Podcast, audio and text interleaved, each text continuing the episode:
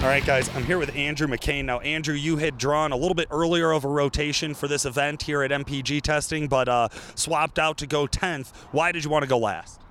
Well, on the way over from the hotel, um, I dropped rail pressure and uh, had a high return light come on.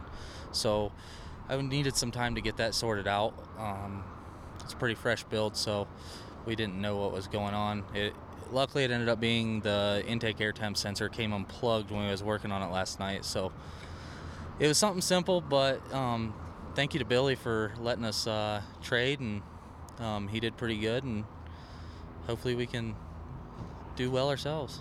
That's awesome, man. Well, I'm glad to hear that it was such a simple fix. Uh, any concerns for your truck going on the dyno? Are you worried about temps on the trans or truck overheating?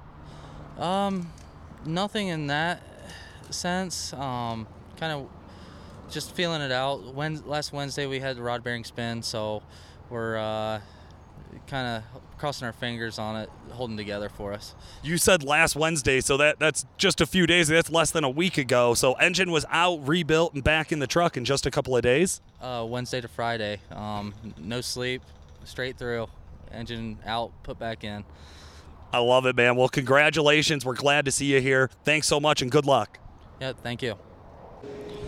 Hey guys, if you love diesel performance and you love learning about diesel performance, a great place to go and learn more information just in general is going to be over at the Duramax Tuner YouTube channel. Check out the video series Diesel Insights. This is where we let the uh, founder and owner of Duramax Tuner, Nick Priegnitz, go through and just talk for a really long time in scrupulous detail about a lot of different topics that diesel owners have questions about. We've talked about LB7 injectors, we've talked about air to fuel ratio, we've talked about recreational towing, and a whole lot more. Again, check out the Duramax Tuner YouTube channel and look for the playlist Diesel Insights.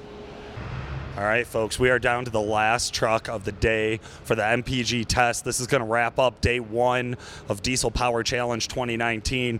Uh, Andrew McCain had pulled second, I believe, second or third with with uh, the original draw. He needed some extra time, had some rail pressure issues on the way over, as you guys heard from him. Uh, of course, Billy Hartzell stepped up, was happy to swap.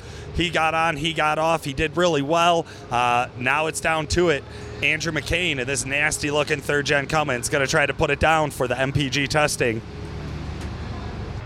All right, folks, we are down to the last truck of the day for the MPG test. This is going to wrap up day one of Diesel Power Challenge 2019. Uh, Andrew McCain had pulled second, I believe, second or third with with uh, the original draw.